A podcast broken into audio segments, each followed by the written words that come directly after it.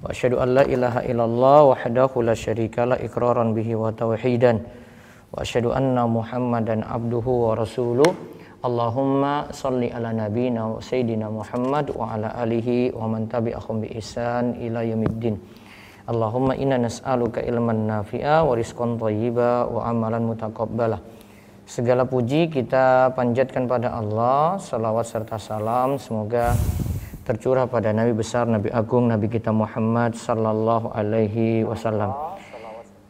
Baik, uh, pemirsa sekalian yang semoga senantiasa dirahmati Allah pada kesempatan pagi ini kita kembali dimudahkan oleh Allah untuk duduk dalam majelis yang mudah-mudahan bawa berkah bagi kita semuanya dan senantiasa Allah anugerahkan pada kita ilmu yang manfaat yang semakin menguatkan iman dan semakin memperbaiki adab dan akhlak kita sehari-hari. Kali ini kita lanjut buku Kiat Belajar bagi orang sibuk bagi kita sekalian yang super sibuk. Buku ini manfaat sekali, buku Mas Santri. Bisa cari di marketplace di Shopee, Tokopedia, Bukalapak ataupun Muslim Life Shop atau bisa langsung ke Eh, penerbit di 0852 atau bisa juga memesan lewat reseller dan agen kami dari Ruevi Store bisa cek di ruevi.store yang nanti ada di tiap kota eh, lebih menghemat biaya kirim sehingga Anda bisa memperoleh buku ini dengan mudah. Baik, buku ini berisi motivasi. Sekarang kita lihat bagaimana Islam ajarkan untuk menghormati seorang guru yang memberikan ilmu, yang memberikan petua. Kita mulai dari memilih guru yang benar, memilih guru yang benar. Setelah itu baru kita lihat guru itu bintang di muka bumi. Ya, kita lihat dari halaman 63 terlebih dahulu. Pilihlah guru yang benar. Monggo dibaca.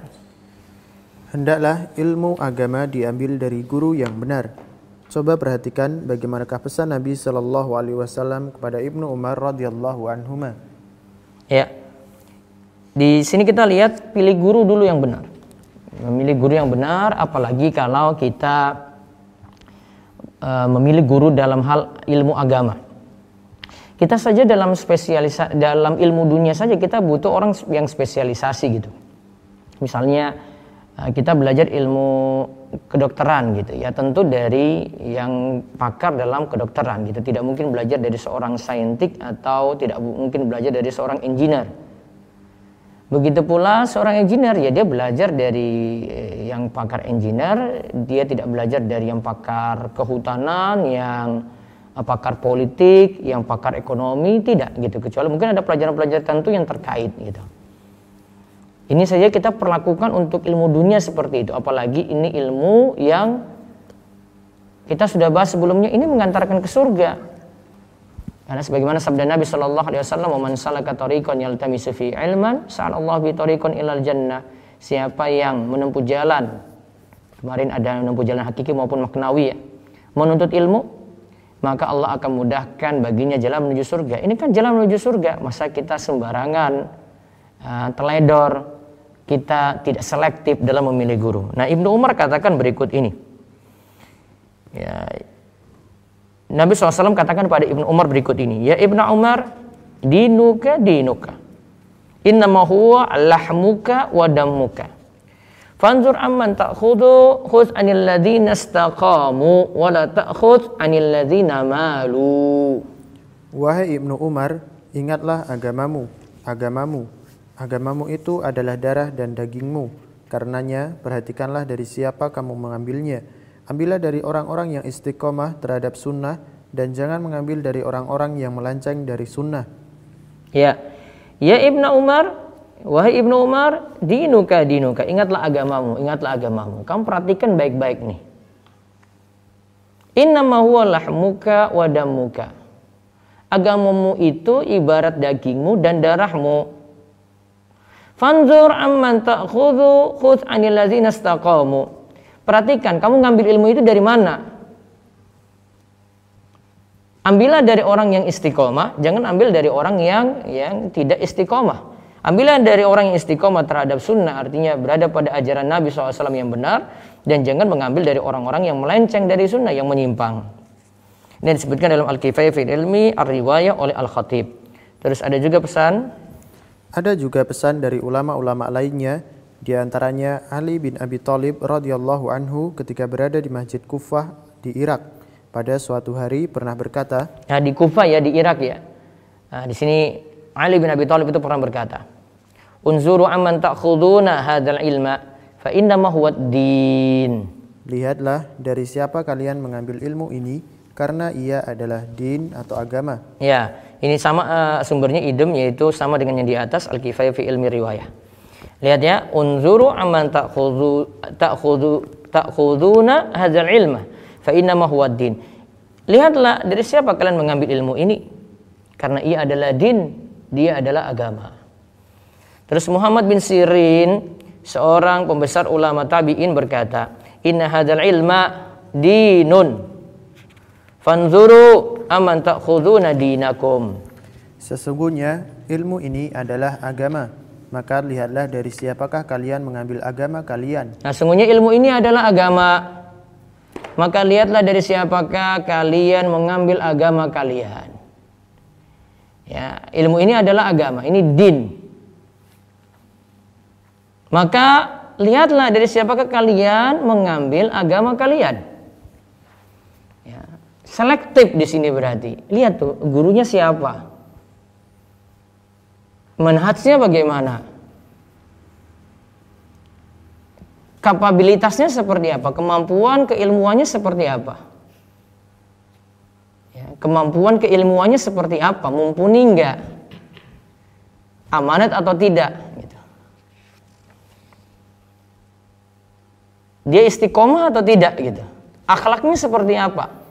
Nah, di sini disuruh lihat seperti itu. Ini kata Muhammad bin Sirin, pembesar ulama tabi'in. Tadi ada perkataan dari Ibnu Umar, dari Rasulullah SAW tadi ya, Rasulullah SAW, terus Ali bin Abi Thalib, terus Muhammad bin Sirin tabi'in. Juga kita lihat dari Al Imam Malik bin Anas. Ulama yang tumbuh besar di kota Madinah, tidak belajar dari luar kota Madinah. Karena dia belajar dari ulama-ulama juga yang ada di situ, ulama-ulama besar yang ada di situ. Jadi ulama besar di kota Madinah. Malik bin Anas dengan kitabnya Al-Muwatta itu mengatakan, ilmu tidaklah diambil dari empat orang. Coba kita lihat apa yang dikatakan oleh Al-Imam Malik bin Anas ini. Ya, ingatnya beda dengan Anas bin Malik ya. Kalau Anas bin Malik sahabat, kalau ini Malik bin Anas. Ilmu tidaklah diambil dari empat orang. Yaitu min safihin mu'linun bisafihi wa in kana arwan nas wala ta'khudh min kadzabin yakdzibu fi ahadisin nas idza jaraba dzalika alaih wa in kana la yuttahamu yakdziba ala Rasulillah sallallahu alaihi wasallam wala min sahibi hawa yad'un nasa ila hawahu wala min syaikhin lahu fadlun wa ibadatun in kana la ya'rifu ma yahdutsu. Orang yang bodoh yang menampakkan kebodohannya meskipun ia banyak meriwayatkan dari manusia. Dua, pendusta yang yang ia berdusta saat berbicara kepada manusia meskipun ia tidak dituduh berdusta atas nama Rasulullah Shallallahu alaihi wasallam dalam hadis. Tiga, orang yang memperturut hawa nafsunya dan mendakwahkannya dan empat, orang yang mempunyai keutamaan dan ahli ibadah namun ia tidak tahu apa yang dikatakannya, yaitu tidak fakih. Lihat di sini ya. Jangan ambil ilmu dari empat orang. Yang pertama orang bodoh. Orang bodoh yang menampakkan kebodohannya. Tampak bodohnya itu. Meskipun ia banyak meriwayatkan dari manusia. Yang pertama orang bodoh. Yang kedua pendusta. Ia berdusta saat berbicara kepada manusia, meskipun ia tidak dituduh berdusta atas nama Rasulullah Sallallahu Alaihi Wasallam. Berarti yang kedua yang dijauhi pendusta. Kemudian yang ketiga, orang yang berturut hawa nafsunya dan mendakwakannya. Orang yang berturut hawa nafsunya dan mendakwakannya. Dia turut hawa nafsu. Ya, alias sini melakukan bid'ah ini di antara orang yang berturut hawa nafsu. Atau orang yang ahli maksiat dosa besar dia berturut hawa nafsunya. Terus yang keempat, orang yang mempunyai keutamaan dan ahli ibadah. Tapi dia tidak fakih. Dia bukan ahli ilmu, dia cuma ahli ibadah saja. Nah, ini juga tidak diambil ilmunya. Berarti ngambil ilmu dari mana? Berarti Yang pertama orang yang paham ilmu, kemudian yang kedua orang yang jujur, orang yang tidak berdusta, terus yang ketiga berarti orang yang tidak memperturut hawa nafsunya, dia jaga diri juga dari dosa-dosa. Kemudian yang keempat, orang yang berilmu dan rajin ibadah. Ya, orang yang berilmu dan rajin ibadah. Kemudian Abdullah bin Mas'ud radhiyallahu anhu berkata, nasu bi khairin ma akhadul ilma an akabirihim fa idza akhadhuhu min asagirihim wa syirarihim halaku. Manusia senantiasa berada dalam kebaikan selama mereka mengambil ilmu dari para akabir yaitu ulama yaitu ulama mereka.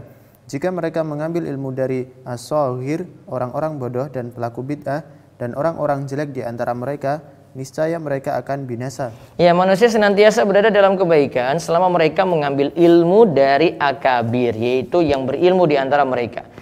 Jika mereka mengambil ilmu dari asagir, ini bukan orang berilmu, itu ahli bid'ah dan orang-orang jelek di antara mereka, yang rusak di antara mereka, niscaya mereka akan binasa. Maka disuruh ambil ilmu dari akabir, bukan dari asagir. Nah, kesimpulannya dari sini kita sudah tahu kalau Eh, dalam beragama kita belajar mesti memilih guru. Satu ya. Kemudian yang kedua, memilih guru yang baik agamanya. Lihat dari mana has dari keistiqomahannya. Terus yang perlu dijauhi empat tipe guru sebagaimana kata Al-Imam Malik bin Anas yaitu orang yang tidak berilmu, ya orang yang bodoh ya. Terus yang kedua pendusta, kemudian yang ketiga itu yang perturut hawa nafsunya, ya ahli bid'ah atau ahli maksiat dosa besar, kemudian yang keempat yang rajin ibadah, yang punya keutamaan ibadah tetapi tidak memiliki kefakihan. Ya, tidak berarti tidak paham ya, ilmu di situ, dia cuma rajin ibadah saja. Nah, kemudian Abdullah bin Mas'ud tadi menjelaskan untuk mengambil ilmu dari akabir bukan dari asagir. Sekarang kita lihat keutamaan guru pula. Kenapa di sini nantinya kita akan membahas ya adab-adab terhadap guru. Nah, guru itu bintang di muka bumi. Ya, Nabi SAW misalkan ulama atau guru yang alim seperti bintang yang menjadi petunjuk arah saat di kegelapan. Nah, ini eh, kemuliaan atau keutamaan guru, gitu. Dia cahaya di kegelapan. Jika ada gelap, maka yang penuntun, ya, ini adalah guru ini. Ya. Bukan hanya nanti mengajarkan akidah, bukan hanya mengajarkan ibadah, bahkan masalah problem-problem pun ya kita realita yang terjadi ya mencari guru gitu untuk di, diberikan jalan terang untuk diberikan tuntunan gitu. Dalam Musnad Imam Ahmad dari Anas radhiyallahu anhu Nabi SAW bersabda dibaca. Permisalan ulama di muka bumi seperti bintang yang ada di langit. Bintang dapat memberi petunjuk pada orang yang berada di gelap malam di daratan maupun di lautan. Jika bintang tak muncul, manusia tak mendapatkan petunjuk. Nah, permisalan ulama di muka bumi seperti bintang yang ada di langit bintang yang ada di langit. Ya. Bintang kan bisa jadi petunjuk ya. Karena bintang itu kan bisa ya, fungsinya itu untuk petunjuk. Bintang juga sebagai rujumal syayatin, ya pelempar setan gitu. Nah, ini bintang dapat memberi petunjuk pada orang yang berada di gelap malam di daratan maupun di lautan. Jika bintang tadi tak muncul, manusia sulit dapat petunjuk. Nah, terus kita lihat selama ilmu ada. Selama ilmu ada, manusia akan terus berada dalam petunjuk. Ilmu tetap terus ada selama ulama ada. Jika ulama dan penggantinya sudah tiada, jadilah manusia tersesat. Ya, selama ilmu ada, ingat ya, selama ilmu ada, manusia akan terus berada dalam petunjuk. Ilmu ada, manusia berada dalam petunjuk ilmu tetap terus ada selama ulama ada. Berarti kalau guru, ya kiai, ustadz itu ada, maka ilmu itu ada. Jika ulama dan penggantinya telah sudah tiada, ya, jadilah ilmu itu hilang kan? Manusia akan tersesat karena tidak punya penuntun di situ. Nah, di sini sebagaimana disebut dalam Sahihain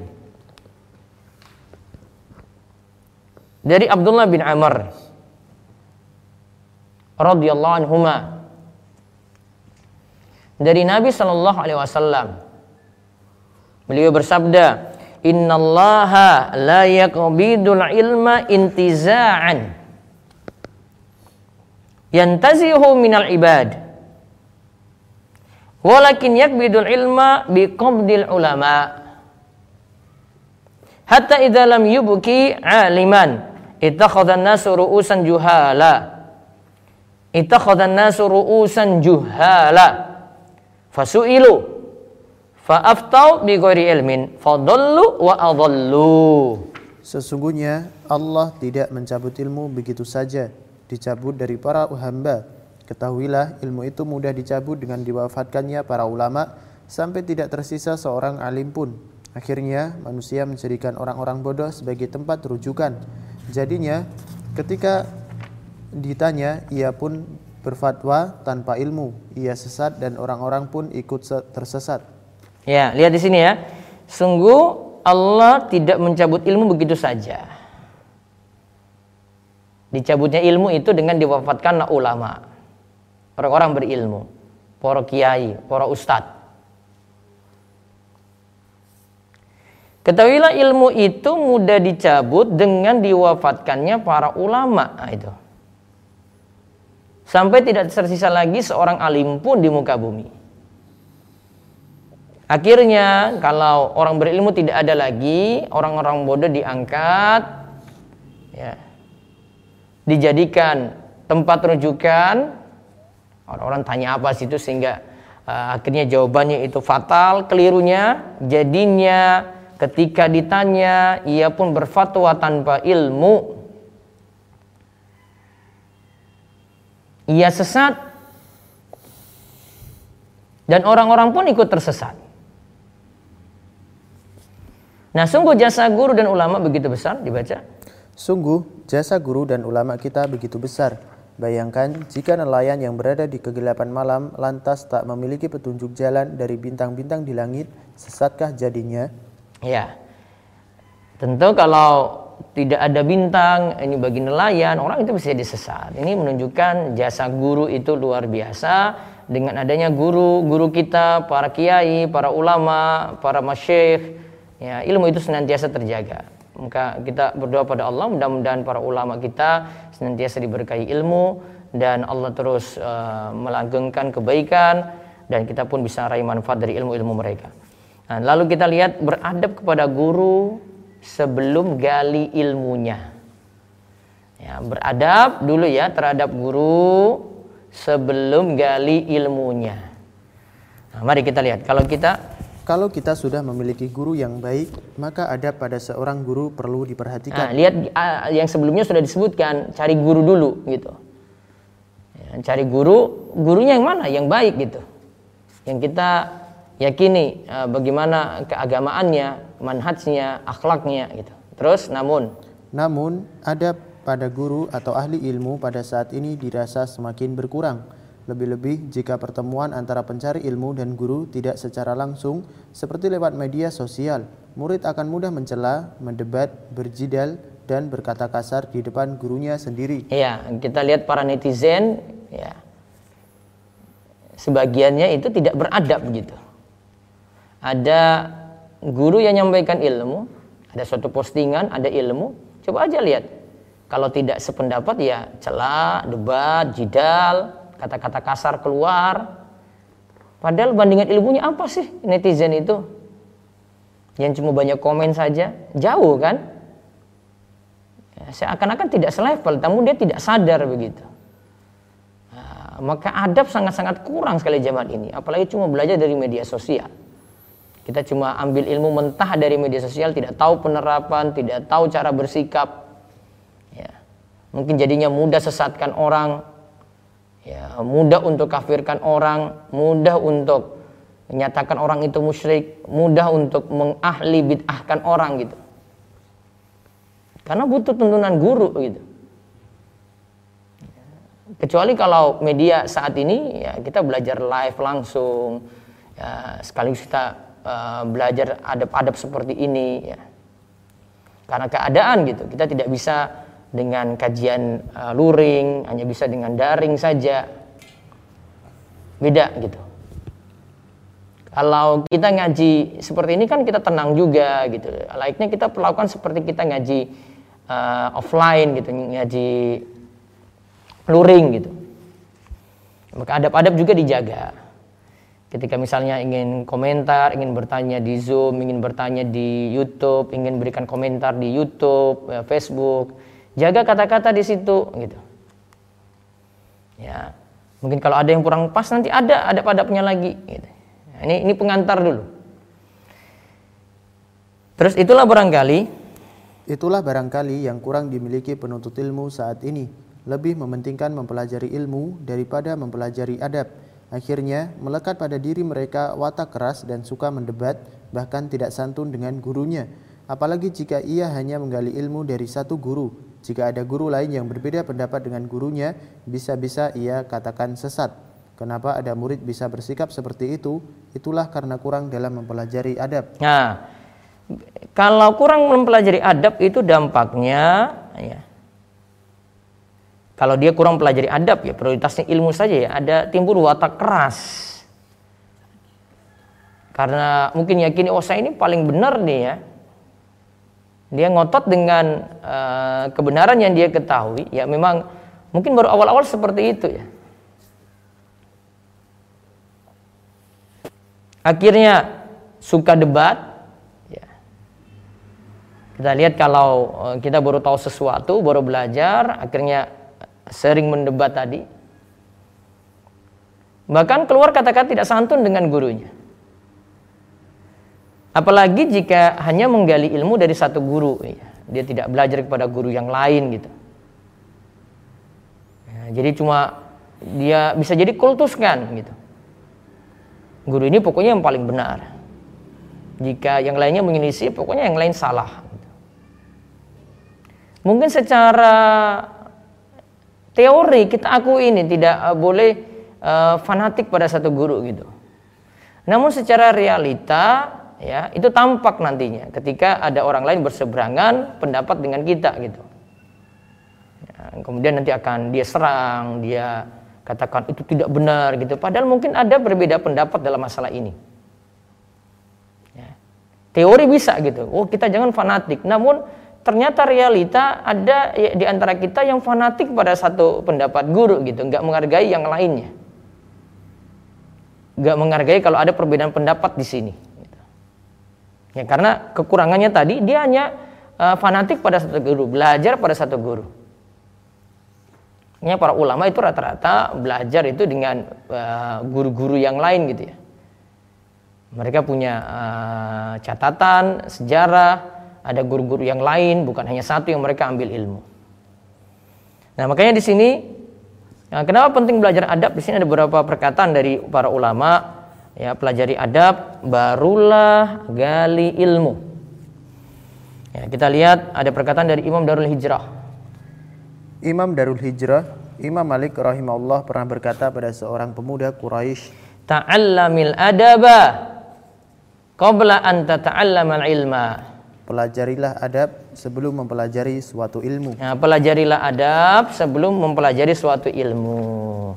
Juga kenapa sampai Kenapa sampai para ulama mendahulukan mempelajari adab sebagaimana Yusuf bin Al-Husain berkata, Bil adabi taf'amul ilma. Dengan menjaga adab, maka engkau jadi mudah memahami ilmu. Ya, terus Syekh Saleh Al-Utsaimin Syekh Saleh Al-Utsaimin hafizahullah berkata, dengan memperhatikan adab, maka akan mudah meraih ilmu.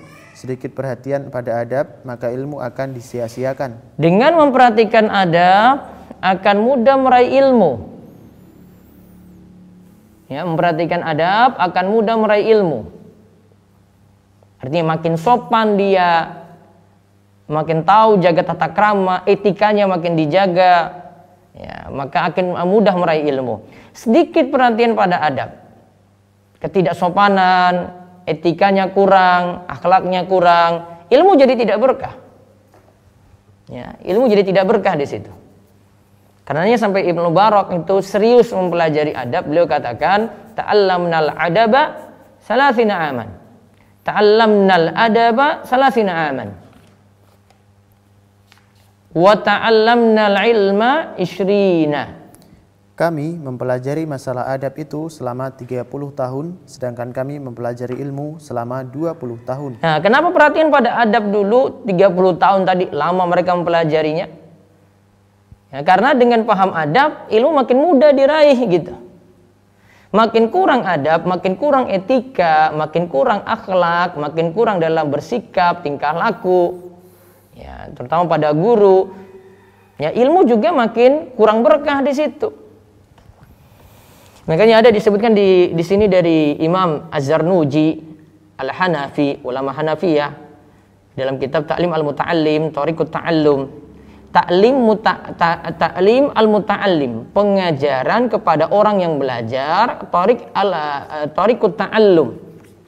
Cara metode untuk mengajar. Ya, cara atau metode untuk mengajar di sini dijelaskan kenapa beliau sebab uh, menulis uh, pembahasan adab dalam buku tersendiri ya dalam buku tersendiri kenapa beliau itu membahasnya karena beliau rasa banyak yang serius belajar tapi belum mendapatkan ilmu apa-apa. Artinya tidak ada buah untuk mengamalkan, untuk mendakwahkan itu kurang. Ya, untuk mengamalkan ilmu tadi, untuk mendakwakannya itu kurang. Nah, beliau kemudian katakan ini mungkin kurang karena kita salah dalam belajar, kurang adab, ya. Salah dalam belajar, metode belajarnya salah gitu barangkali mulai dari niat, kemudian cara kita itu beretika, cara kita itu beradab itu kurang. Keseriusannya juga kurang, ilmu nggak bekas. Ya, ilmu nggak ada pengaruh gitu di situ. Sehingga beliau sendirikan di sini. Kalau ingin ikuti uh, audio saya singkat-singkat setiap sore pada maghrib, ya. Nanti sore juga ada, nanti bisa gabung di grup Telegram yang ngaji kitab umat. Nanti bisa ikuti di Facebook saya saya update terus gitu. Nanti setiap waktu saya share lagi audionya gitu. Kita baca saja. Saya tidak terlalu banyak penjelasan dari kitab ini gitu. Kitab ini bagus. Ya, banyak dipakai di pesantren tradisional dan kita tahu di pesantren tradisional mereka sangat memuliakan guru sekali. Guru mereka itu anggap itu mulia, nganggap ya, ilmunya mereka itu hormati gitu. Sehingga ada keberkahan di situ ilmu cepat ditangkap, dapat raih manfaat ketika belajar dan seterusnya. Wallahu alam bisawab ya. 10 menit ke depan kita buka tanya jawab. Nanti kesempatan Senin kita mulai dengan adab terhadap guru. Ya, adab terhadap guru. Di sini ada 5 6 poin ya. 7 7 poin. 7 poin akan dibahas. Baru nanti kita akan lihat lagi bahasan bahasa Arab gitu. Awali dengan belajar bahasa Arab. Karena buku ini kan menjelaskan cara belajar gitu. Nah, langkah berikutnya lagi adalah belajar bahasa Arab. Bagi yang mau mengikuti kelas bahasa Arab, uh, kami siapkan waktu setiap harinya. Nanti ada kajian pagi ini setengah tujuh sampai jam tujuh. Ya, kita mulai belajar ya, bagaimana bisa memahami bahasa Arab dengan mudah lewat dua kitab yaitu Al-Muyassar dan Al-Kafi.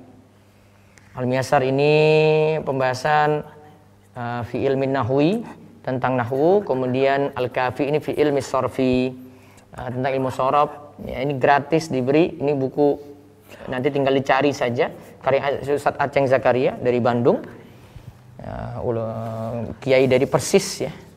Monggo bisa dimiliki segera. Insya Allah pekan depan mulai sekitar Senin kita mulai. Sekarang baru buka pendaftaran sampai hari ini terakhir. Ya, pendaftaran sampai hari ini terakhir. Silakan manfaatkan waktu untuk daftar. Peluang besar untuk Anda belajar bahasa Arab ya sebagai pembuka untuk memahami ilmu agama. Insya Allah memahami ilmu agama jadi makin mudah. Ya, kalau kita serius untuk uh, mempelajari bahasa Arab dengan istiqomah dan benar-benar dibutuhkan kesabaran. Ya, nanti didaftar di ini ya Telegram kelas bahasa Arab Rumaiso. Nanti cari aja itu channel publik Nanti ada link di situ untuk daftar. Tujuannya daftar ini untuk nanti masuk di website. Karena di website nanti kita bagi beberapa kelas. Ikuti saja di situ. Pelajarannya bukan di Telegram, pelajarannya nanti versi web. Jadi tidak makan HP bapak-bapak, ibu-ibu, jamaah sekalian tidak ada rekamannya nanti ada live-nya lagi jadi ada rekaman saya punya rekaman sudah ada ditaruh di situ bagian tidak bisa ikut live dia bisa ikut rekaman atau rekam atau live-nya nanti akan disajikan dalam bentuk ya uh, live-nya akan disajikan dalam bentuk rekaman juga di YouTube Rumaiso TV ini. Makanya yang belum subscribe bisa subscribe nanti kesempatan berikutnya dipakai channel Rumaiso TV ini untuk pelajaran bahasa Arab. Nanti setengah tujuh sampai jam tujuh setiap Senin sampai Jumat. Jadi setiap kajian pagi setelah ini langsung pelajaran bahasa Arab. Wallahu a'lam bisawab. Silakan yang mau daftar daftar ya. Ya silakan yang dari Zoom mau bertanya. Sebentar ini ada dari ini. Ya monggo yang dari Zoom dulu di chat silakan. Nah, Ustaz, Anda bacakan yang dari chat. Assalamualaikum warahmatullahi wabarakatuh. Afwan Ustaz, izin bertanya. Jika tante dan keluarganya meminta bantuan saya dan suami di acara lamaran dan pernikahan anaknya karena sangat terbatas jumlah keluarga yang boleh hadir saat pandemi, namun acaranya belum sesuai syariat. Jika saya menolak, biasanya menjadi omongan keluarga besar. Bolehkah saya mengingkari dalam hati? Mohon pencerahannya Ustaz.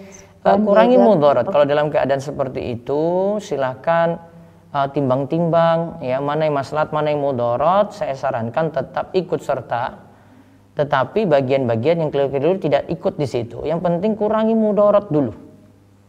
Gitu ya. Wallahu alam. Berikutnya lagi silakan. Bismillah, Afwan Ustadz izin bertanya mengenai kelas bahasa Arab angkatan 3 ini untuk materi pembelajaran apakah nantinya ada kelanjutan dari bahasan kitab Muyasa dan Kafi jilid 1 atau akan lanjut angkatan berikutnya lagi ya Ustadz? Uh, nanti akan dibuka angkatan berikutnya dengan pelajaran yang sama. Nanti keberlanjutannya insya Allah nanti di ngaji kitab umat saya akan pandu untuk baca kitab gitu.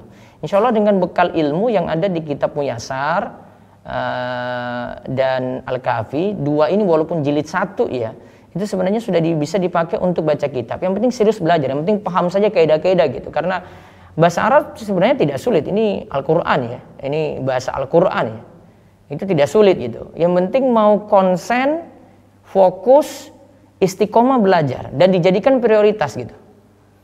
Kalau belajarnya cuma mau-mau saja gitu, ah, saya ingin belajar bahasa Arab tapi tidak punya niatan ingin paham gitu ya, nggak akan sukses gitu. Jadi waktu habis sia-sia gitu. Maka fokus niatkan tulus untuk belajar gitu. Niatkan tulus untuk belajar, insya Allah bisa paham. Saya background saya itu bukan anak pesantren gitu, anak kuliah, kuliah umum gitu. Tapi ketika dibuka kelas bahasa Arab saya semangat sekali waktu itu ingin ikut ya. Waktu itu cuma rayuan dari teman saya kamu mau paham sholat mudah gitu belajar bahasa Arab? Ya sudah saya ikut aja waktu liburan. Ternyata pelajaran belum selesai selesai ya akhirnya termotivasi lagi muyasar nggak selesai nggak hatam cari lagi belajar ke teman gitu sampai selesai belajar lagi kitab yang lainnya belajar lagi sampai mulakhas gitu nah, baru ketika Eh, sudah diajarkan baca kitab oleh Ustadz Aris Munandar, kemudian ya baru punya bekal di situ. Jadi mau butuh proses, tapi dengan modal dasar ini kalau sudah paham, belajar bertahap, paham, ingat ya, terus fokus, jadikan prioritas, insya Allah nanti akan memahami bahasa Arab dengan mudah. Ya, akan memahami bahasa Arab dengan mudah. Yang penting mau istiqomah saja.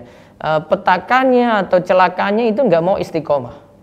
Belajar semua semua gue aja gitu ya mau belajar ya silahkan mau enggak ya sudah ya sudah ilmu juga kayak gitu nggak ada keseriusan kita kalau belajar itu kayak tipenya kayak gini gitu ya ya saya mau datang semua gue yang nggak mau datang juga ya ya susahnya di gue sendiri gitu ya sudah susahnya di kamu juga gitu susahnya untuk paham bahasa Arab ya gitu. Ya salah sendiri. Karena ada yang belajar dari nol nggak punya background apa apa bisa gitu. Jadi jangan bilang e, sulit belajar bahasa Arab, buktinya banyak yang bisa belajar. Jangan lihat orang-orang yang gagal-gagal gitu, lihat orang yang banyak yang berhasil gitu belajar. Paham gitu, belajarnya dari nol. Ya, ini sebelumnya nggak tahu apa-apa, saya nggak ada background bahasa Arab sama sekali gitu. Ya, dasar saya cuma ilmu nahu saja gitu. Namun dari situ nanti mudah untuk percakapan, mudah untuk pahami kitab, mudah untuk pahami perkataan ulama dasarnya karena sudah tahu kaidah gitu kayak kita pelajari grammar dalam bahasa Inggris. Ya, grammarnya, strukturnya itu kita pelajari gitu. Mudah. Namun kalau nggak serius belajar ya sudah. Separuh-separuh nanti ikut, nanti yang ini nggak ada waktu. Kita nggak mau luangkan diri ya, ya nggak bisa-bisa untuk sukses gitu. Ya, harus semangat untuk belajar.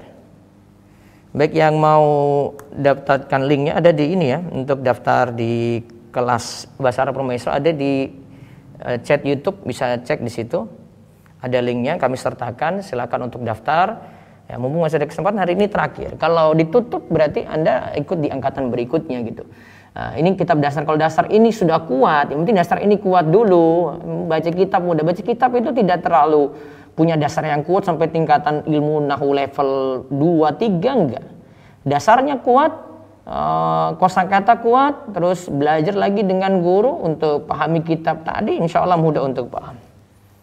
Wallahu a'lam. Baik, berikutnya lagi chat, silakan.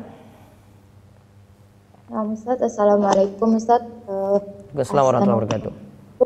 Afwan, izin bertanya di luar tema. Apa yang harus dilakukan jika kita lupa hal ini dalam sholat? Yang pertama, apakah sudah dua kali sujud atau belum dalam satu rakaat sholat?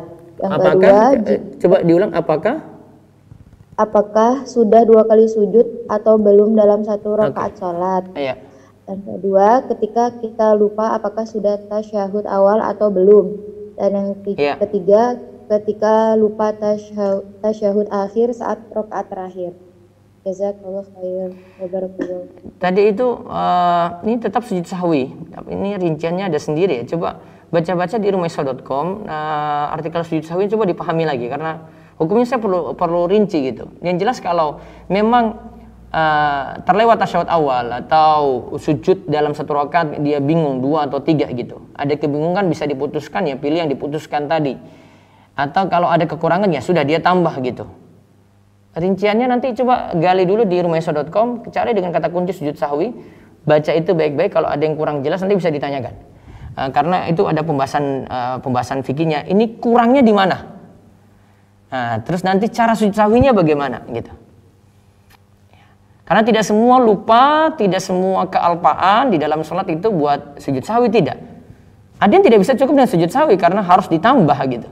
Misalnya, uh, saya sholat zuhur harusnya empat, saya jadi dua rakaat. Dua rakaat yang kurang nggak bisa tutup dengan sujud sawi. Harus nambah dua lagi, baru kemudian nanti ada sujud sahwinya gitu. Nah, sehingga saya sarankan baca dulu teorinya. Dan kalau ada yang kurang jelas bisa tanyakan lagi ke saya. Baca di rumahsu.com ya, monggo. Ya, yang resen silakan. Nah, bismillah. Assalamualaikum warahmatullahi wabarakatuh, Ustaz. Waalaikumsalam warahmatullahi wabarakatuh. Jazakallah khair Ustaz atas ilmunya. Izin bertanya Ustaz. Iya. Uh, terkait uh, taklim atau belajar Ustaz. Uh, ya. Kebetulan anak uh, salah satu dari ini Ustaz pengurus komunitas kajian sunnah. Iya Nah, di tempat Ana ini ter, uh, termasuk agak pinggir juga Ustadz, tapi tapi bukan pedesaan ba banget. Nah, uh, kita kita berorientasi bahwa akan mengenalkan sunnah atau menelurkan bahwa orang yang berpemahaman yang hak Ustadz. Nah, ya. selama ini kita biasa menggabungkan kajian ikhwan kita dengan dengan masyarakat, namun banyak banyak penolakan Ustadz Nah, sekarang kita berganti orientasi bahwa dengan e, membedakan antara kebutuhan taksil taklimnya ikhwan dan masyarakat Ustadz. Cuman di lingkungan yang tempat lahan dakwah yang akan kita dakwah ini Ustadz, kondisinya bahwa e, giroh atau semangat belajar masyarakat itu juga rendah. Dengan kondisi saat ini di mana dari Ana selaku orang yang di sekitar tempat lingkungan dakwah ini Ustadz sudah menghindari perdebatan masalah agama kemudian berkontribusi uh, dalam pembangunan masjid sendiri kemudian dalam masyarakat seperti bank sampah. Uh, namun karena memang ada beberapa ustadz yang sudah mengenal uh, identitas Ana dan teman-teman bahwa ini adalah merupakan ikhwan salafi jadi jadi sering ada fitnah Ustadz, mereka menggembor-gemborkan uh, fitnah terhadap dakwah kita. Walaupun jadi uh, tetap akan ada fitnah, namun belakangan dengan uh, tips yang pernah antum berikan Ustadz terkait dengan memberikan hadiah, alhamdulillah beliau telah lunak Ustadz.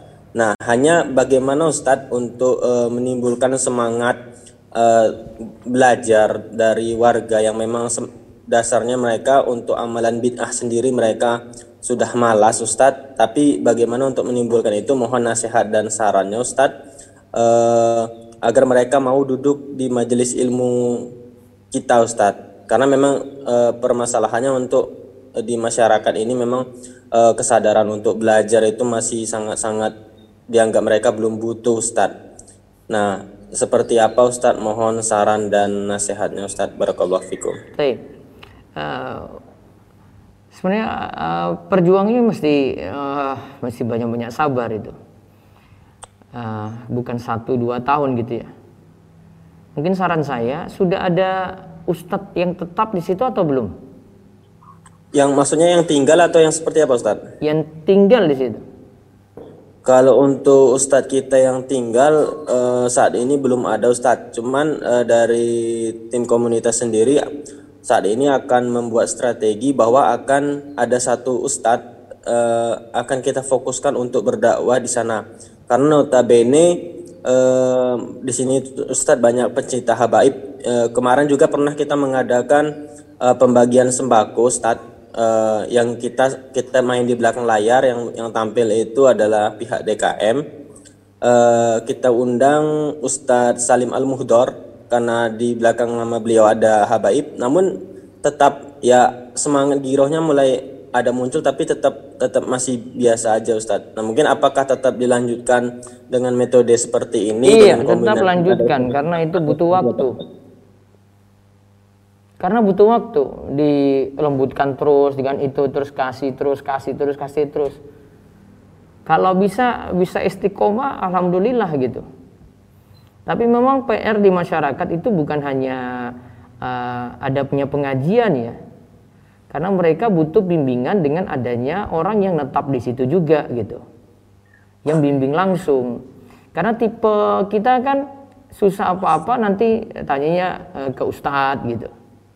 Butuh apa-apa tanya ke ustadz lagi gitu. Jadi butuh sekali urgen gitu loh. Kalau ini tidak ada ya memang agak susah gitu karena kalau mengharapkan orang luar saja agak berat di situ. Ya ini jadi PR lah nanti untuk regenerasi gitu. Kalau tidak ada yang ini ya mungkin generasi berikutnya nanti bisa ada yang muncul di situ untuk lanjutkan. Yang jelas uh, lakukan sebab dulu mungkin datangkan dari orang luar nggak apa-apa istiqomah ngaji saja. Masalah nanti ada yang datang atau tidak nanti butuh waktu pak. Nggak usah lihat dari usah. dari banyaknya jamaah dulu nggak. Yang penting ada yang mau ngaji dulu pelan pelan walaupun nanti uh, kondisinya yang datang hanya ikhwan di sekitar masjid nggak apa apa memang kayak begitu dulu nah, Ustaz. Antum mau banyak ya butuh proses gitu ada sana Siap. sini di digarap dulu gitu loh kalau ini ya masih mending kan ada istiqomah kan Jangan khawatir dengan jumlah ngaji itu nggak lihat jumlah pak. Ngaji itu lihat hasilnya itu bagaimana gitu. Makanya Imam Zarnuji itu katakan di Ta'lim al Muta'alim itu uh, orang belajar tapi kurang bekasnya di dari sisi amal dan dakwah yang ada situ itu bagaimana? Berarti bagaimana hasilnya itu ada amal dan dakwah gitu. Jadi amal orang-orang situ jadi berubah, ada pengaruh. Itu Pak intinya di situ. Nah satu lagi Ustadz, Afan Ustadz, mungkin kalau dari segi intensitas Ustadz, karena kita memang apa memfokuskan dengan satu Ustadz di luar, apakah untuk di awal awal ada perubahan strategi ini cukup dengan satu bulan sekali atau lebih intensitasnya? Lebih intensif agak... lagi, satu pekan sekali kalau bisa enam enam enam Ustaz. Iya, itu bulan sekali nggak bisa, Pak. Barakallahu fiik Ustaz. Baik, berikutnya Bu Meti silakan. Halo, Assalamualaikum Ustaz. Waalaikumsalam warahmatullahi wabarakatuh. Afan Ustaz mau bertanya gini, uh, di kantor suami itu kan uh, di masjidnya itu kan ditiadakan masjid uh, sholat Jumat karena terkendala masih ada pandemi gini dan kemudian itu juga masjid kan juga uh, bisa akses warga luar gitu loh. Sedangkan masjid itu adanya di komplek uh, pabrik gitu lingkungan pabriknya. Nah akhirnya kan ditiadakan. Uh, inisiatif karyawan-karyawan di pabrik itu akhirnya melakukan sholat uh, Jumat itu di divisinya masing-masing gitu loh Ustaz. Tapi itu tidak mencapai 40 orang. Gak apa-apa. Uh, itu oh nggak apa-apa ya Ustaz iya. ya. Oh, Kalau pakai syarat mazhab, syarat mazhab Hambali Syafi'i 40 gitu nggak sampai 40 ganti sholat zuhur tapi di dalam hmm. mazhab sendiri itu ada khilaf di situ ada perbedaan pendapat Tidak menyaratkan untuk 40. Hmm, tapi itu uh, di, tetap dihukumin sebagai sholat Jumat Ustaz, apa duhur? Kenapa? Tetap dihukumin sebagai sholat Jumat atau sholat duhur Ustaz? Tetap sholat Jumat Bu. Oh tetap sholat Jumat, iya. itu tetap uh, seperti pelaksanaan sholat Jumat biasa, maksudnya ada ceramah dan ini ya gitu Ustaz? Iya, enggak apa-apa. Oh, satu lagi Ustadz, ini uh, kebetulan suami diajak kerjasama temannya itu untuk uh, dalam hal ya intinya sih pinjam meminjam uang tapi usahanya itu outsourcing untuk tenaga kerja misalnya pengesup uh, apa satpam atau OB gitu itu termasuk goror atau gimana Ustaz? Apa tadi dia kerjanya Bu? Uh, bidang usahanya itu pengesup tenaga kerja gitu loh Ustaz outsourcing. Iya iya terus jadi kayak masalahnya di mana?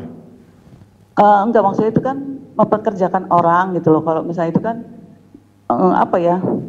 Jadi kayak meng-hire orang kemudian kita mengesup-ngesup ke rumah sakit dan apa uh, kalau Anda lihat prakteknya sih Ustadz, jadi misalnya gini, satpam itu di hire ke suatu perusahaan, misalnya katakanlah gajinya misalnya satu juta.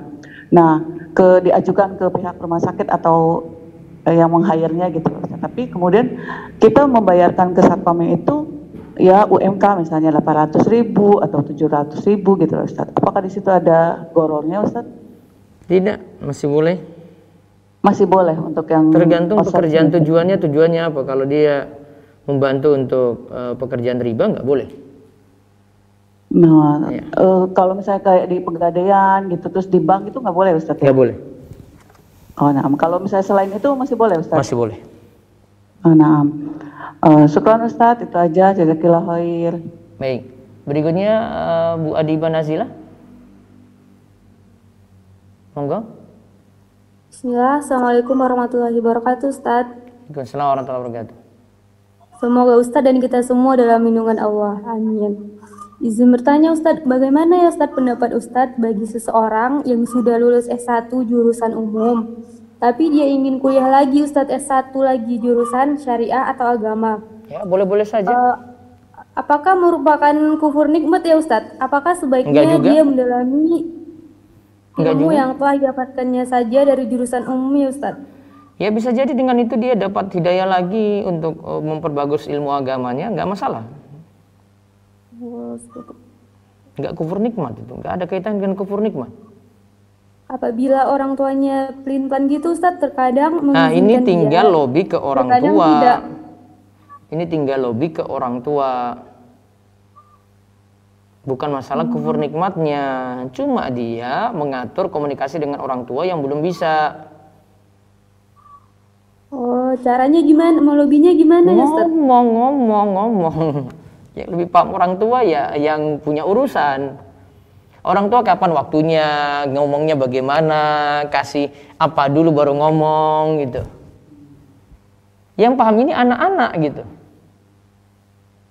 Ustadz tuh cuma ngomong kayak gini aja, ngomong sama orang tua. Yang paham ngomong siapa? Ya yang punya urusan. Tinggal cara cara ngomongnya itu loh, waktunya kapan, caranya bagaimana, Anda lebih paham. Gitu ya?